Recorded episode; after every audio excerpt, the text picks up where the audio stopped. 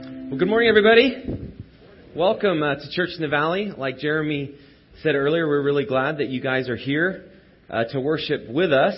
Uh, we are in the middle of a series called Everyday Missionary, and we're going to be spending uh, the next few weeks talking about God's role for those who follow Him, for Christ followers in their world, and what does that mean and what we do with our time and our resources and what we give our energy to. And so if you are a Christian, uh, this will give you a little bit of kind of a view and a big picture of what your life is supposed to be about.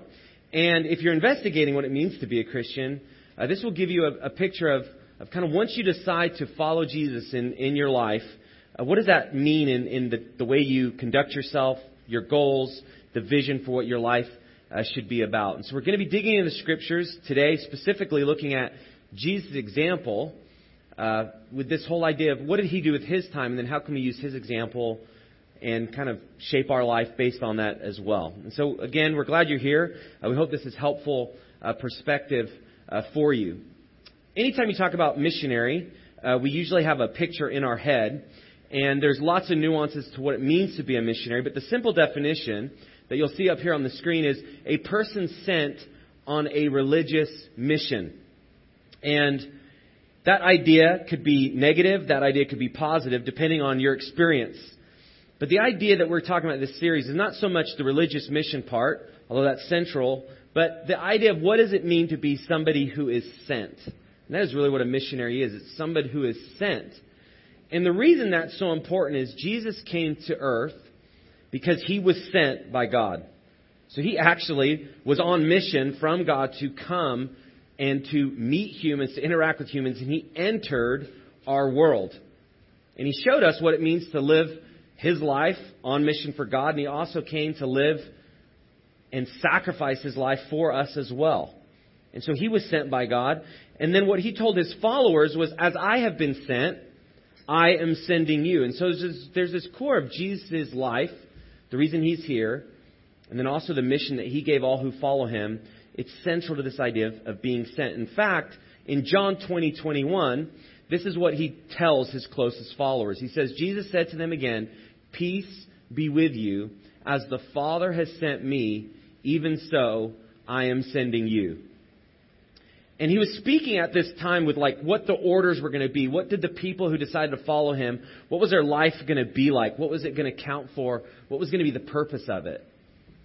And he actually didn't talk about, we're going to start this revolution, we're going to create this crazy empire called Christianity. It was this idea of, as I have been sent, I am sending you. And what he's describing is, he is sending people as missionaries into their everyday world. And last week we kicked off this series talking about people who follow Christ actually have the secrets that God has given us, the secrets of what it means to connect back with Him.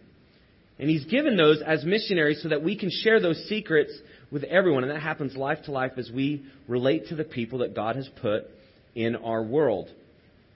So, this idea of being sent oftentimes can be measured in, in miles, the distance that maybe a missionary would go, and some go to a far off place. Some people are missionaries close. But wherever you're sent, whether it's far or whether it's near, the distance is actually not about the miles, it's about the bridge between us and other people.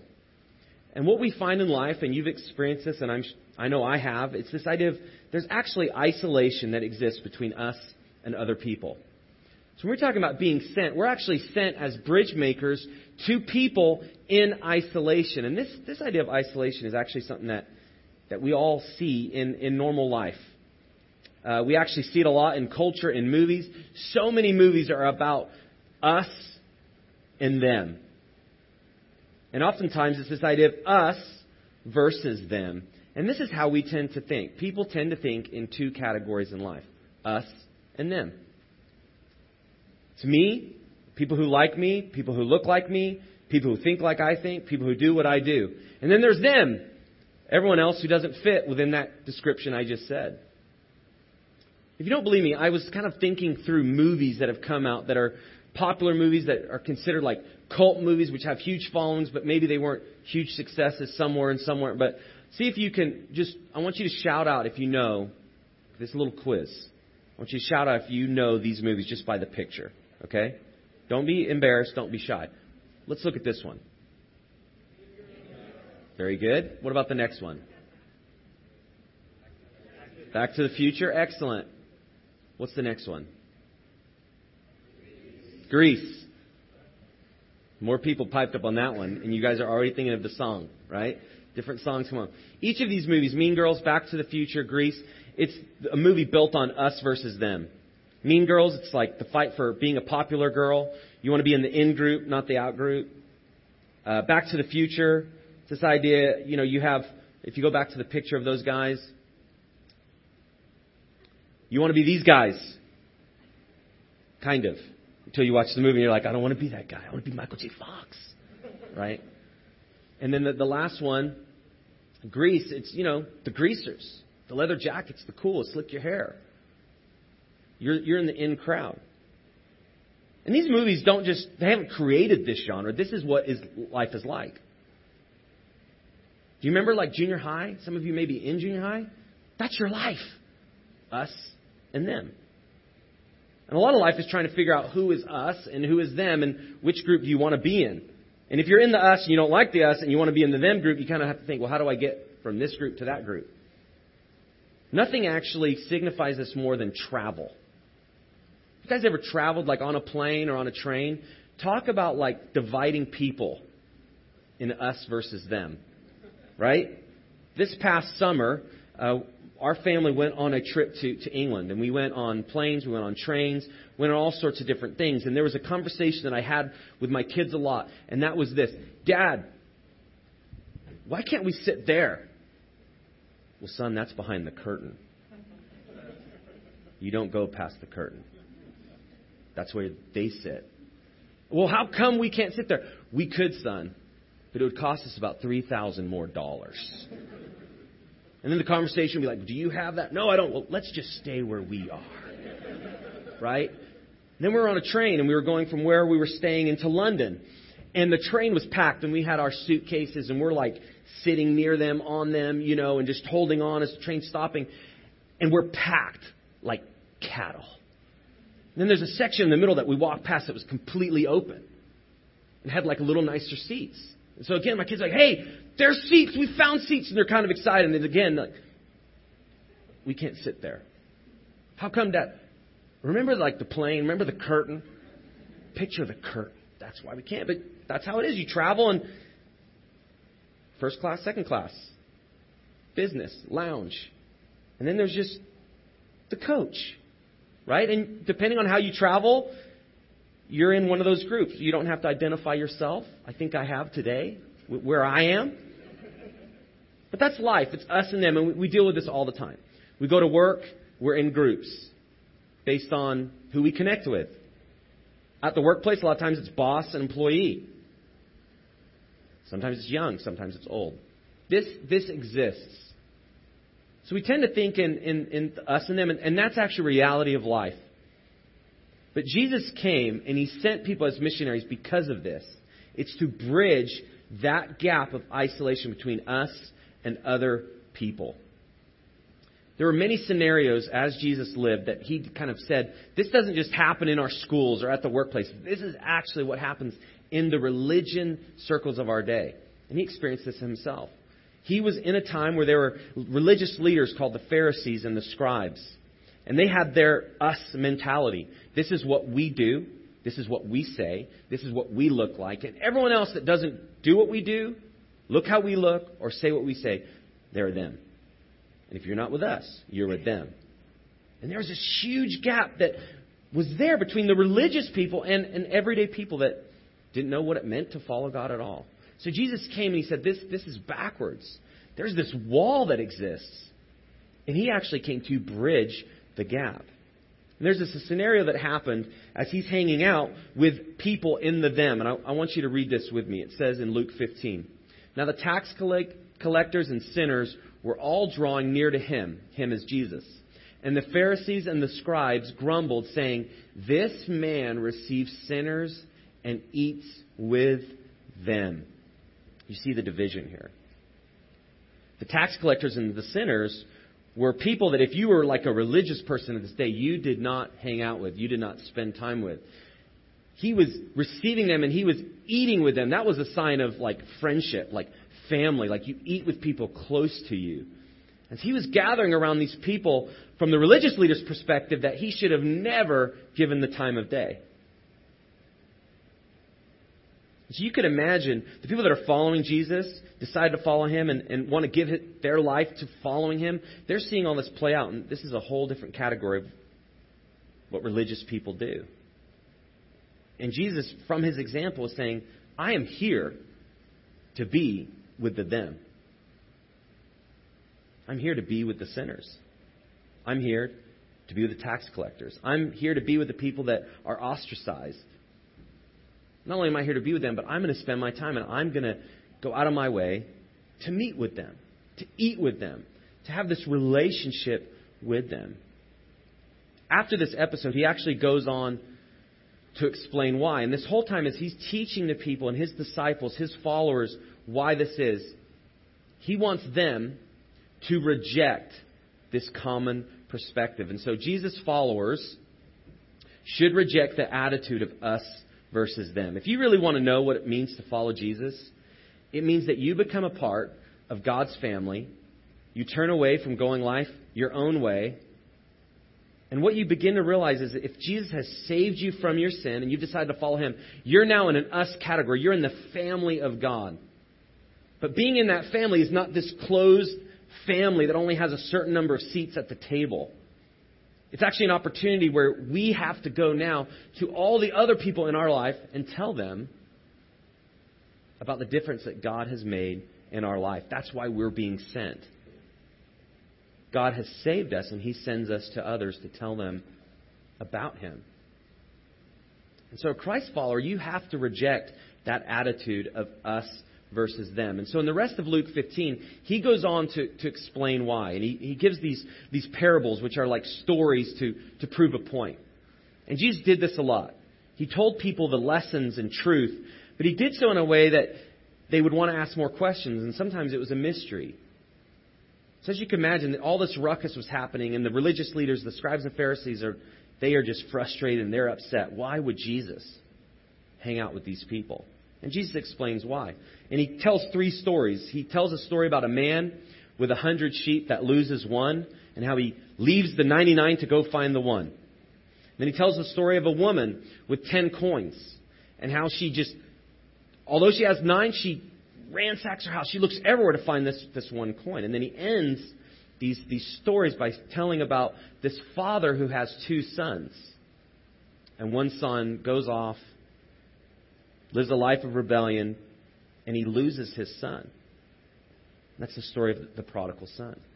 And in all these stories, Jesus is talking about how he has the same heart as these people do for this lost thing to the, those that he has made on this earth. Anyone that has not decided to follow him, Jesus Christ, as the boss of their life, they're like the lost coin. They're like the lost sheep. They're like the lost son.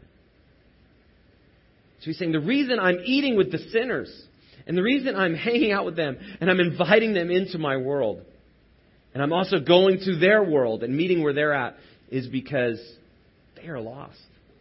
And they need to be found.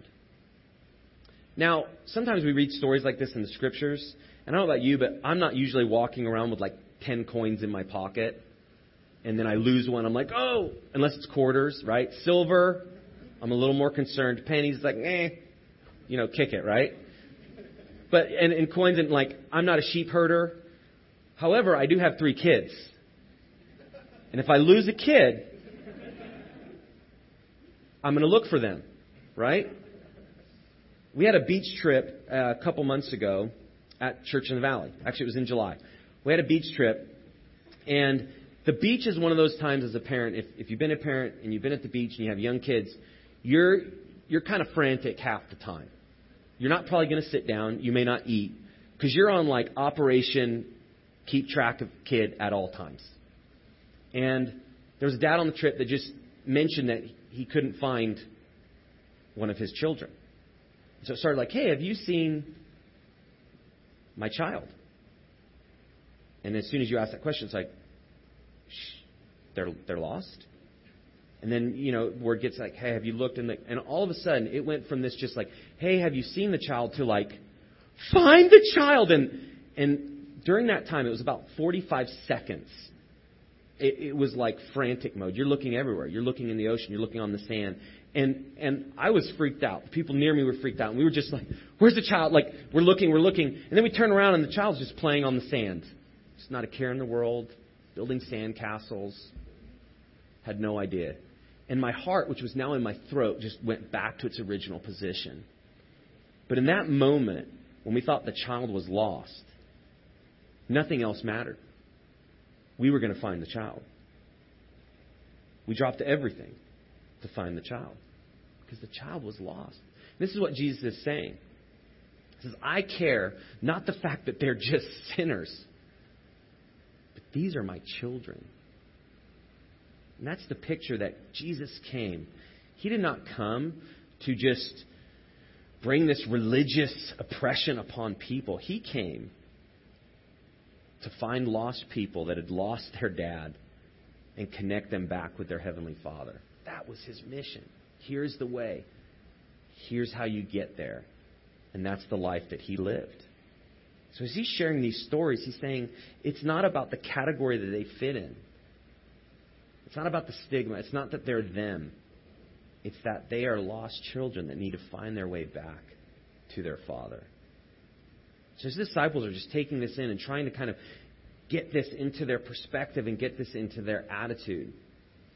But to think like this, you actually do have to just kind of get beyond the ideas about it. You have to talk about the attitude that you have towards other people that don't fit within maybe the people that you normally hang out with, the people that look like you or talk like you or like things like you do. And there's all sorts of division that happens between us and other people. But the way that we view people reveals the attitude that we have about them. So if you've ever wondered why you think certain things about other people, it's revealing an attitude. And Jesus, in this whole episode, is he's saying that it's about the lost.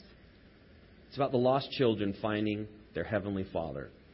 He also touches base with the key attitudes that we must deal with to kind of understand that. If we're going to reject us versus them, then we have to deal with certain attitudes. And he kind of draw this out in Luke 15. Uh, the first attitude is, is grumbling. And this kind of happened in the first instance of the interaction with the scribes and the Pharisees with what he was doing. In Luke 15:2, and the Pharisees and the scribes grumbled, saying, "This man receives sinners and eats with them."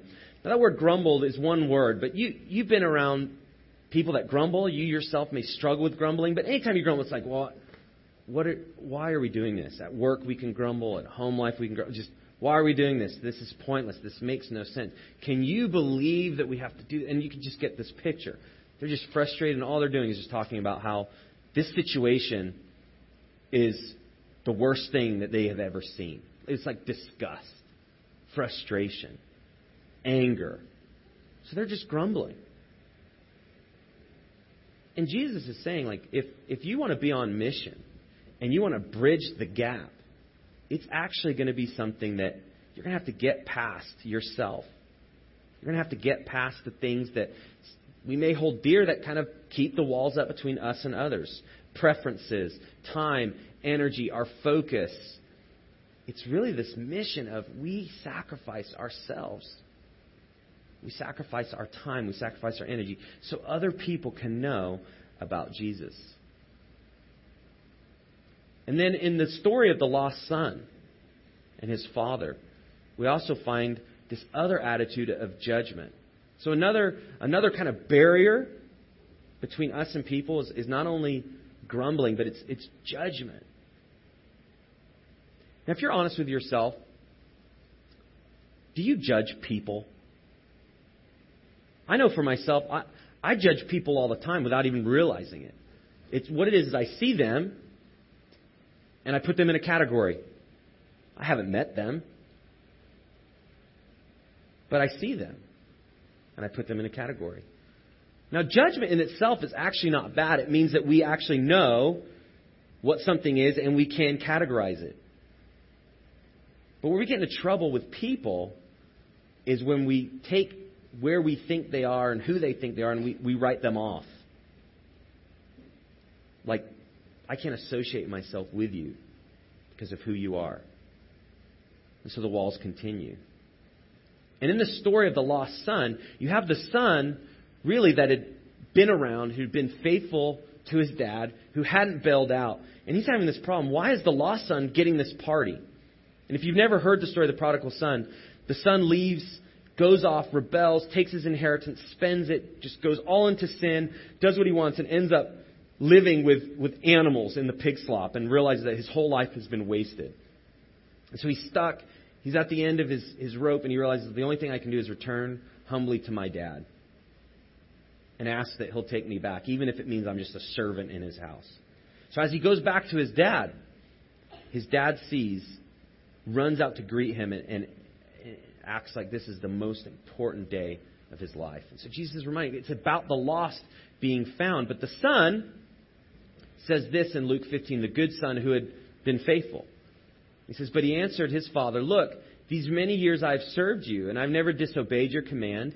Yet you never gave me a young goat that I might celebrate with my friends. But when this son of yours came, who has devoured your property with prostitutes, you killed the fattened calf for him. You get kind of the sibling rivalry out in this? You get it, right? Like, I'm the good son. I've done what I was supposed to do. I've been there for you when you wanted me to be there. I've not squandered my inheritance. I've not squandered the investment that you've made in me.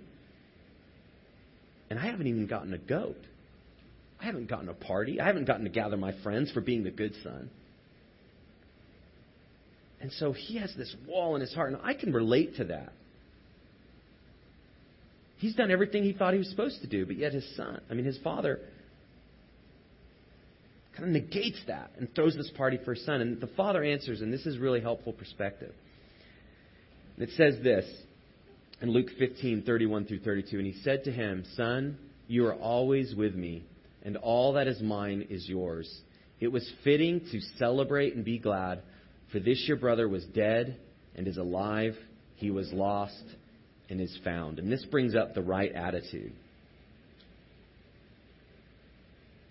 The gap between us and others is usually further extended through judgment and through grumbling. But the way we bridge the gap to the isolation that exists between us and other people is through compassion and mercy. You cannot be a missionary that is sent by God without compassion and mercy. And this is what the Father modeled. We're rejoicing because the lost has been found. The reason this is important is to be on mission for God and to be this everyday missionary, to bridge the gap between us and others, it takes work.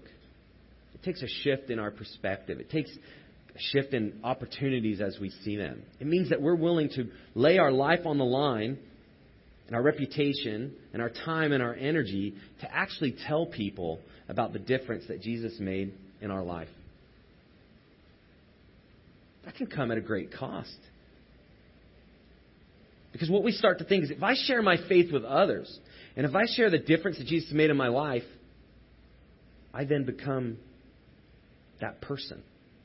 Isn't it so interesting? The very thing about us and them is if we have a picture in our head of somebody who does that, somebody who shares their faith, somebody who talks about God, and we're like, I don't want to be them. Right? What Jesus is saying is if you're my mission for me. If you're an everyday missionary, you are them. You are that person that you may not want to be because God has given us that as our role. Now, we do that with respect. We do that with the opportunities that He provides. We build relationships with people. But being an everyday missionary, if you're a Christ follower, this is not an option. And out of compassion and mercy for others, we go forth. And so he gives the mission. So we got to reject us versus them. We have to reject the grumbling and the judgment. And we have to choose compassion and mercy, which is seeing people in their own world, seeing things from their perspective, and also from how God sees them. And once we begin to do that, then we can adopt the mission that God gave us. It's not us versus them, it's us for them. And that is a key perspective. An everyday missionary lives for us for them. And that's the life that, that Jesus lived. What this means for us as, as a church, and if you're new to Church in the Valley, this will give you a kind of an insight of, of what we're all about. We actually exist not to just be a self fulfilling group that's just about us. We want to constantly be helping people who are lost, trying to figure out what it means to live for God, and, and showing them what it means to be a Christian. We want to walk them through that. We want to answer questions. We want to love people. We want to serve people. My goal at Church of the Valley is that, that we will grow as God brings people. And we'll never just get happy with our own group, with who we're comfortable with. He's put us in this city around hundreds of thousands of people that are lost, trying to find their Heavenly Father. So we can't just be a group that's just content with our inner circle, us. It needs to be about them. I was talking to a, a lifeguard uh, who used to be a summer lifeguard at, at Huntington Beach last week. And he was talking about on some days he he saved as many as 30 people in, in one day. So I was just you know fascinated with this life this kind of life of as a lifeguard. And he says, you know, 30, 30 rescues in one day. It was just come rescue somebody and someone else would get caught in like a riptide or something and he'd come bring them back and as soon as he comes back he's going back out back out. And I was just like talking to him about this. I'm like well weren't you weren't you exhausted? Like how did you keep that up? He's like yeah but if people are drowning you just go back out there. And I was, and I, I was oh yeah good good point. Like it was so profound like but yeah people could drown. That's right. That that makes sense. And so he talked about, you know, the difference between a good lifeguard and a great lifeguard. And he says, you know, the difference is great lifeguards, they're proactive. They see the person struggling before it's, it's a dire situation. And they're stepping out off of their lifeguard tower. They're walking in. They're getting their, their floaty. And they're communicating with the other lifeguards and they're there right when they're needed to be there. So I was talking to him, I was thinking that that's the picture that Jesus is saying. We're we're a part of this this rescue mission. If you're a follower of Christ. And the church is supposed to exist like a lifeguard where we're looking out and we're seeing people that need Jesus. And our role is to leave our lifeguard tower, which is the comfort of our own world, and sometimes even the comfort of our own friends and family within the church, and go out and rescue the people that are drowning in their lives from the stress of their responsibilities, their relationships, their brokenness. And we have to be proactive. We have to see people. We have to get around people. We have to draw near like Jesus did with the tax collectors and the sinners. As I was describing that, it was like this, this that's the picture. It's this rescue mission that we get to be a part of. As I was talking to him, I said, you know, he, he could have just made his life about hanging out with the other lifeguards. Just kind of talking to people on the beach. But then I thought, would I want to be swimming in that ocean at that time? No. Because the role of a lifeguard is to always be looking out and saving lives. That's the role of a Christ follower. We have to be looking out to the people that God puts in our place, in our lives, and giving them this, this floaty, giving them this, this way to be rescued through Jesus Christ. So as he said that, it just kind of helped me see things differently. And the role is as a missionary, you're you're like a lifeguard. You're always on. And you're always a part of this, this giant rescue mission. And Jesus, as he, right before he ascended back into heaven, so he, he came to earth and he had this ministry. He's talking about people and he's hanging out with these sinners and he's explaining this is what it's all about to rescue those that are lost, to, to save those who are sick. And he's saying, like, this is what it's all about. And then the religious leaders came and they came against him. He said, you're, you're not who you say you are. There's no way you're the Son of God. Because He's with us, and you're with them. And because of that divide, He, he was killed and He was crucified, but He rose again. And He died for our sin. And that's the rescue plan. Even though we've messed up, even though that we're sinners and God's not okay with us because of our sin, we can be rescued through Jesus Christ. And so when he came back from the dead on the third day after he was crucified, all of a sudden the mission became clear. You are who you said you are. And you did what you said you would do. Death could not hold you. And so you could imagine if I was there, I'd just be, wow, you are who you say you are. And you did what you said you would do. And what Jesus did, he, he just said, like, let's not just spend time talking about what just happened. Now I'm going to give you your, your mission. In Acts 1 8, he gives them the mission. He says, But you will receive power when the Holy Spirit has come upon you, and you will be my witnesses in Jerusalem and in all Judea and Samaria and to the ends of the earth. So he's saying, You've witnessed all these things. You've been with me. You've seen what I've spent my time doing. You saw me crucified. You've now seen me risen from the dead. You have witnessed all these things. And then he flips it to them. But it's not just to be standing here saying, Wow, we've witnessed all these great things. He says, Now you will be my witnesses of what you've seen and what you've heard. And these different regions represent kind of the geographic circles from where they lived. Uh, Jerusalem was really the hub. It'd be culturally what they were most used to. Judea, a little bit further geographic, like scope out, but still around people that be like them. You could p- p- hear them saying, you know, yeah, I, okay, we'll, we'll tell people about what you've done in, in Jerusalem. And, and, okay, and in Judea, we'll, we'll, we'll travel out. We'll do this because you've told us to do this. And then Jesus goes further. Samaria. Now, Samaria was, was a totally foreign place. Different in culture, different in belief. saying, I'm going to send you out here. And so the scope of this witness is now growing. This is what he's talking about. It's this bridge towards the isolation of people. Not just who we're comfortable with, but every them in the world. And then, just in case they didn't quite get the scope, he adds this last part. Okay, so you're, you're going to be witnesses here, and you're going to be on mission here where you are. And then for some of you, you may go further out, and you're going to be mission there too. And then he says, and to the ends of the earth. This rescue mission is global. And some God sends to the ends of the earth to reach people who do not yet know Jesus. But wherever we're sent, the mission is a rescue mission, bringing the lost children back to their Heavenly Father.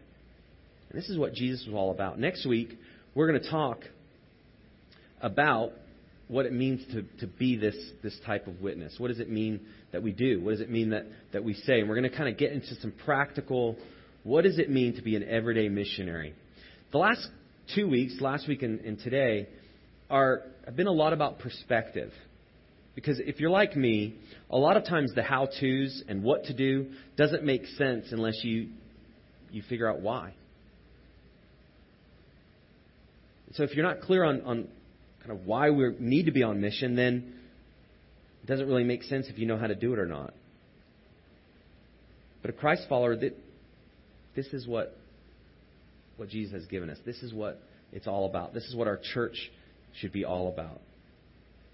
What we spend our time on in our lives, what we spend our time with as a church, we want to be helping bridge the gaps between us and them. So I want to close out with just a key question that I want you to think about. It's a simple question. It says, How can I build bridges to people in my world? So, who is in your world? If you're a Christian, who is in your world that God has put you with that doesn't yet know what it means to follow Christ? And how can you get into their world to bridge some of that isolation that exists? Again, we're going to talk more about this, but this is an important question. How can I build bridges to people in my world? Just, just think about that. And as you think about that, I want to mention just a, a key way that you can, can do this. Uh, if you open up your program, uh, you'll, you'll see a flyer, and it's called uh, The Sweet Life. We do a series all throughout the year here at Church in the Valley. Every four to six weeks, we kind of start a new message series. Some message series we do specifically to encourage you to invite family and friends to church. We do that because we want you to be able to invite your friends so that we can meet them. And that's part of how that bridge happens. And so I want you to think through who can you build bridges with? And then also the second question is is there anybody that you could invite to church in the valley? Uh, the sweet life is going to be talking about what the good life is and then how do you get it? And oftentimes, on our experience, the good life is, is maybe not what we thought it would be. It's not all cracked up to what we thought it would be. And so we're going to be looking at what is actually the sweet life really, according to how God has designed life to work. And so I encourage you, those flyers, again, we don't just provide so you have a piece of paper. And we don't have that so they can become like coasters. These are ways that you can invite people in your world to come into our world. Now, you may not be at a place where inviting somebody to church makes sense. That may be just too big of a barrier. And that's fine. So you think through, well, how can I get into their world before I invite them into my world? But if you do have people that you think would be interested, I encourage you to think through that. On September 18th, uh, we're going to kick off that series. Uh, there's some next steps as I close out our time uh, together. I've already given you a couple, asking the question and thinking through who you can invite to that series. And there's some three others that you can kind of take specifically on the message that I've talked about today. On the back of the connection card, each week we have next steps that you can take. And you can just check those or you can write in your own. This is a way of saying, okay, based on what I've learned, based on what I've heard, based on what I sense, I need to do in my own life and live it out. Here, here's what I can do. So these are just suggestions. The first is go back to the time when God found you and thank Him. So if, if you're a, a Christian and you've decided to follow Jesus Christ, think through when that first happened for you and you decided, I don't want to go my own way. I, I want to follow you. And thank Him for rescuing you. There's nothing greater in the Christian life than going back to the point in which you realize your life and your destiny changed. But it's so easy to just kind of let life roll. But think about that. The second next step identifies those, those you see as a them around you. And then, are there some just ways that you can see them differently? And that's something I've just been trying to do in my own life. As I see people, question that I'm always asking myself is, how, how does how does God see them? How does God see them, and and how can I be friendly to them. And I've been training my kids at that. Like, you know, young kids, when they see people they don't know, oftentimes it's just like this look of fear. I'm just training my kids, like, you know what? If you smile at somebody, you never know how that smile could help. Now, that you know, there's discernment, like, don't, you know, granted. But, but how can you just smile at somebody and connect to them in, in simple ways? And so think through that. And then the last one is take a step uh, to connect with them in your life. Um, one thing I, I do is I pray for specific opportunities. I was praying this morning for some neighbors that we've been relating to for the last couple of years, and they love our kids, and we talk with them a lot. And I'm just thinking, how how can I kind of take another step to bridge the isolation that exists between me and them?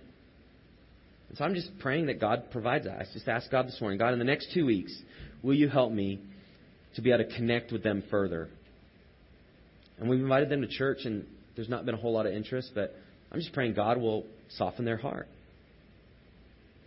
So just it's simple things like that where we just invite God into the world, the people that we relate to, and just ask Him to work and pray for opportunities. So I, I encourage you to, to think through that as well. Last, this isn't a next step that's written, but if you're here and you're like, what is all this like Christian rescue, father, lost? If you're just unsure of even what that means, and you're not a Christian yet, but you'd like information, there's a place on the connection card where you can ask for people to send you info about what it means to begin a relationship with Jesus. And you can just maybe check that if you want more info, and we'd love to, to give you that. So let's, let's pray together as I invite the band up. Father, we, we do thank you for the life of Jesus and the mission that he came on, which really sets the, the mission for our own life.